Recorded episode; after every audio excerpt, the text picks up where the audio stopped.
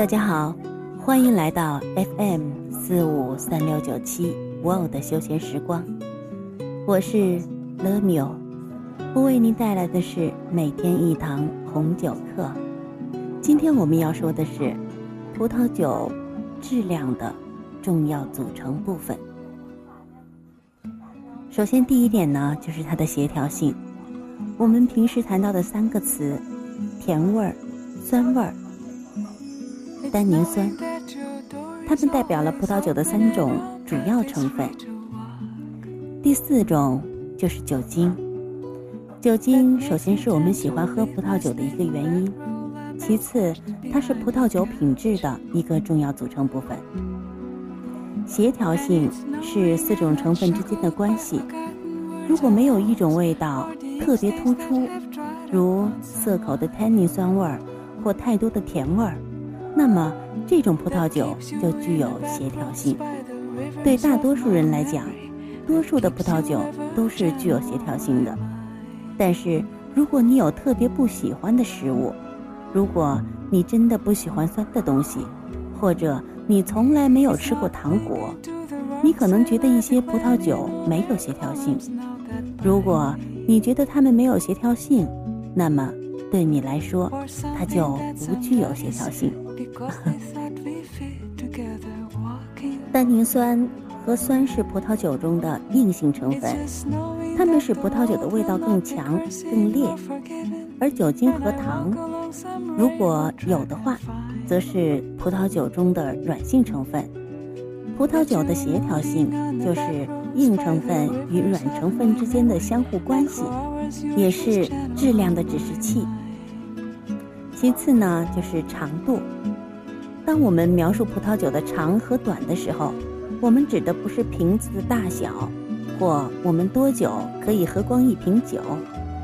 长度是用来描述葡萄酒在味觉经过的过程的词。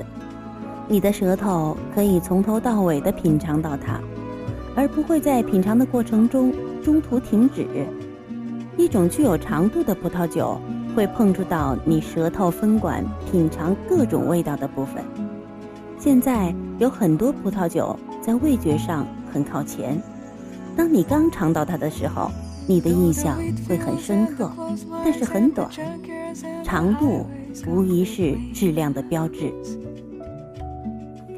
第三，深度，这是另一个描述高质量葡萄酒的主观无法测量的修饰语。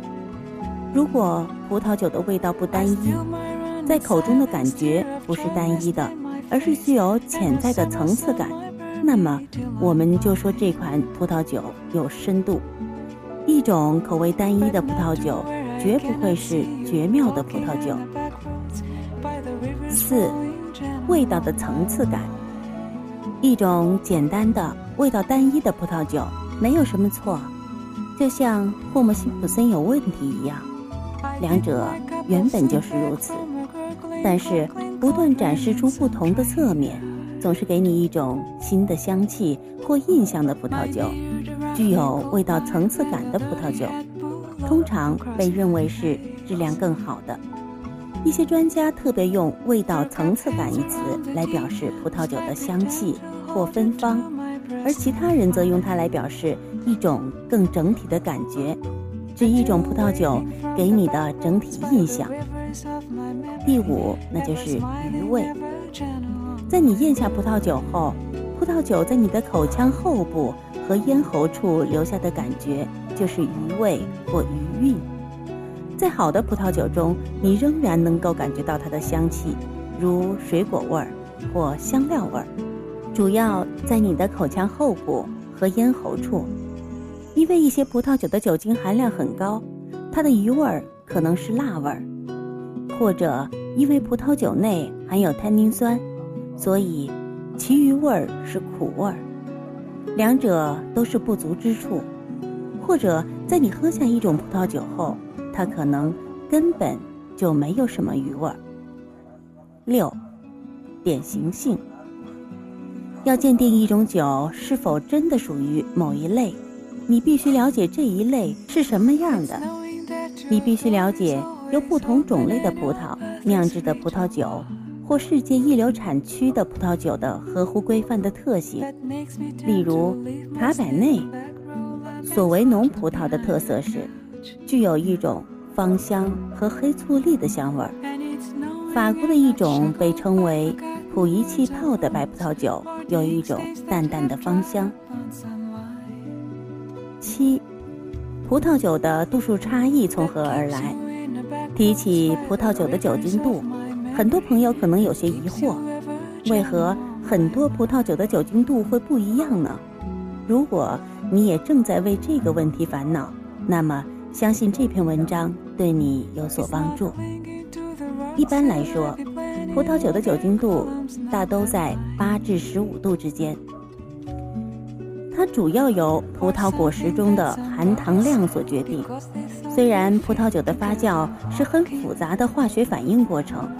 但是其中最主要的化学变化是糖在酵母菌的作用下转化为酒精和二氧化碳，即发酵可简单表示为葡萄中的糖分加酵母菌产生酒精加二氧化碳加热量，因此葡萄的含糖量高，转化出的酒精度就相应的高，而葡萄本身含糖量低，则转化出低酒精度的葡萄酒。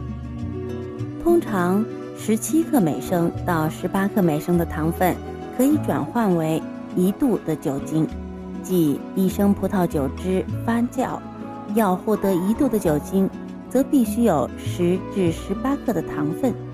对于白葡萄酒来说，需要十七克，而红葡萄酒因为带皮发酵或其他损耗，则需要高一点的含糖量，即十八克。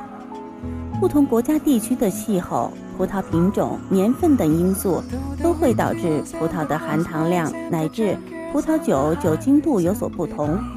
如美国加州和澳大利亚的葡萄酒，通常酒精度会高一些，因此我们经常看到美国的葡萄酒酒精度在十三度，澳大利亚的葡萄酒酒精度在十三点五度甚至十四度。像德国等气候相对寒冷一些的国家，则葡萄含糖量较低，从而葡萄酒酒精度也相对较低。酒精度过高或过低都会影响葡萄酒的口味。过高会掩盖葡萄酒的天然芳香，而过低则导致葡萄酒口味不足。为了改变葡萄酒的酒精度，各种技术被应用到葡萄酒生产过程中。比如，葡萄含糖度太高，可用旋转锥体柱技术，简称 CSS，来降低葡萄酒的酒精度；而葡萄含糖太低，则通过加糖工艺以提高葡萄酒的酒精度。那么，今天我们的课程就介绍到这里，感谢您的收听，下堂课再见。The rivers of my memory, ever smiling, ever gentle on my